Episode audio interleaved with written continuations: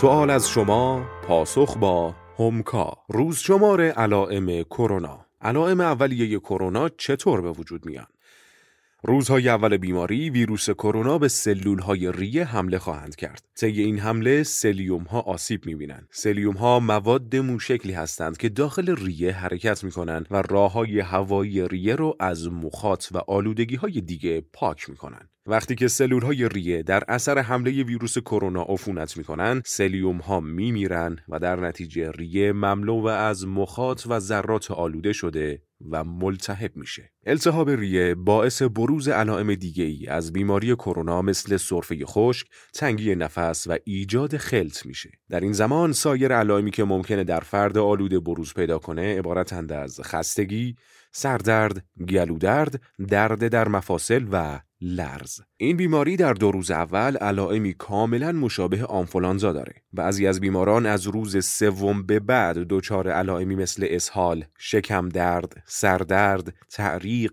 گرفتگی بینی و آبریزش بینی میشن. برخی از بیماران هم حس بویایی و چشایی خودشون رو از دست میدن.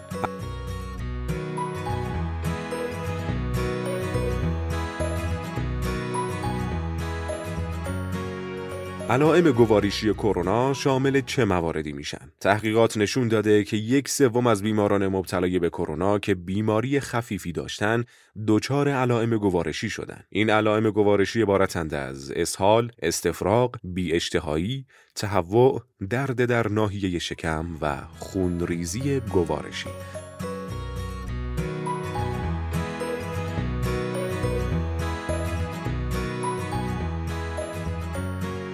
علائم کرونا پس از چند روز ظاهر میشن. سازمان جهانی بهداشت دوره نهفتگی ویروس کرونا رو بین دو تا ده روز، کمیسیون بهداشت ملی چین ده تا چهارده روز و مرکز کنترل بیماری های امریکا بین دو تا چهارده روز اعلام کردند. توی این مدت فرد مبتلا علائمی شبیه به سرماخوردگی و آنفولانزا رو تجربه خواهد کرد. همچنین مطالعات نشون داده که حدود نیمی از موارد سرایت بیماری از افراد مبتلا به افراد سالم زمانی بوده که بیماران در مرحله نهفته و بدون علامت بیماری بودند. سازمان جهانی بهداشت هم گزارش کرده که میزان سرایت ویروس کرونا در مراحل اولیه ابتلا بیشتره. از اونجایی که احتمالا انتقال ویروس از افراد بدون علامت و طی دوره نهفتگی بیماری زیاده بهتر افرادی که سابقه تماس نزدیک و بدون رعایت های بهداشتی با بیماران قطعی مبتلای به کرونا رو دارن حداقل تا چهارده روز از تماس با دیگران خودداری کنند و نکات بهداشتی مثل شستشوی مکرر دستها و رعایت بهداشت فردی هنگام سرفه یا عطسه رو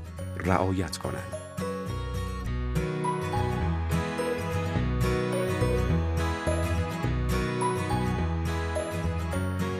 آیا با علائم جدید کرونا آشنایی دارید؟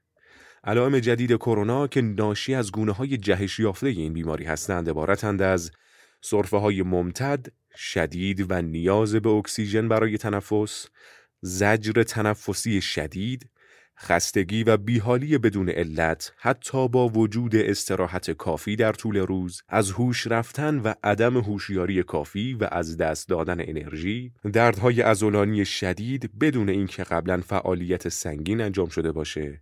تب بالا از بین رفتن حس چشایی و بویایی دردهای عضلانی و سردردهای شدید و پرآبی چشمها.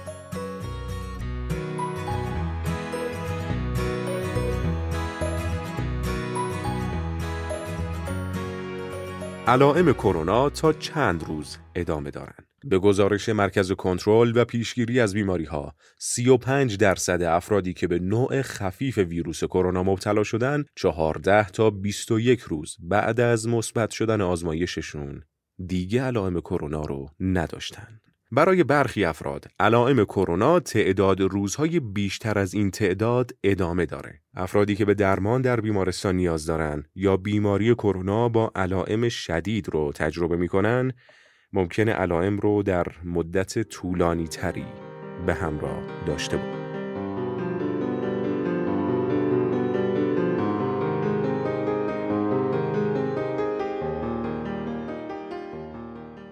هومکا دستیار مراقبت، درمان و آزمایش در محل.